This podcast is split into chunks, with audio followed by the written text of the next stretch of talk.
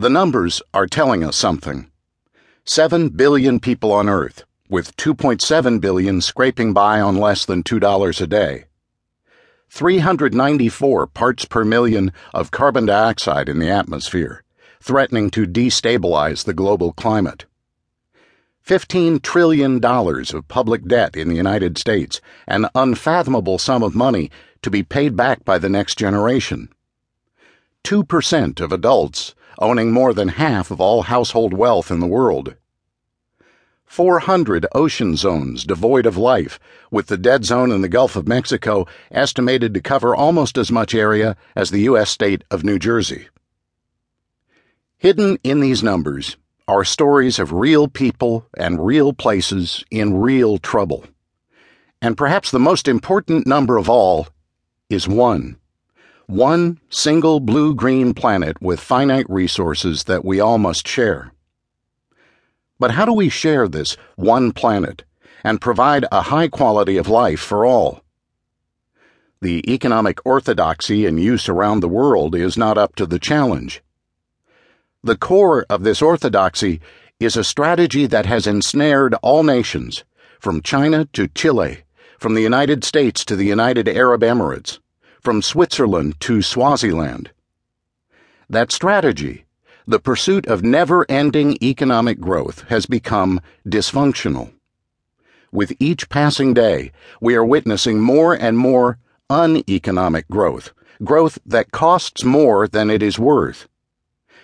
An economy that chases perpetually increasing production and consumption, always in search of more, stands no chance of achieving a lasting prosperity.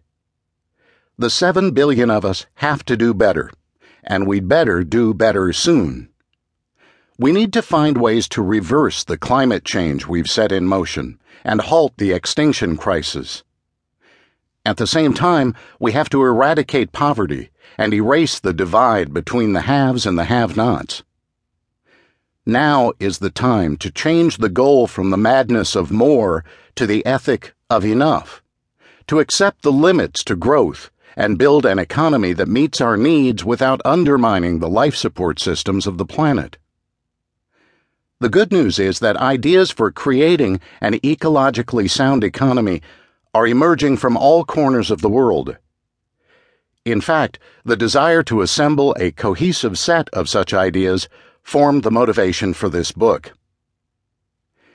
Enough is Enough was conceived as a collection of policy proposals for achieving a prosperous but non growing economy, also known as a steady state economy.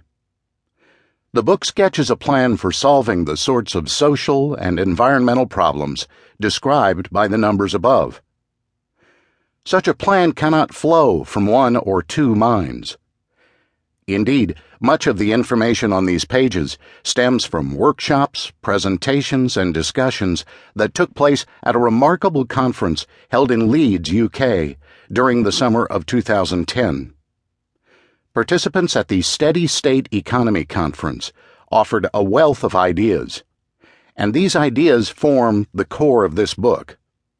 The conference concentrated on tough questions about how to build a better economy and tasked the attendees with generating viable answers. It's a hopeful assignment, this business of figuring out how to change the economic paradigm from more to enough. If we can successfully harness our know how for the job of remaking our economic institutions, we'll commence a process of healing. Healing degraded ecological systems, healing relationships with our neighbors and healing the lives of people who have been left behind by the current economic system. Historians will mark the effort as a turning point, a singular and triumphant achievement shared by all.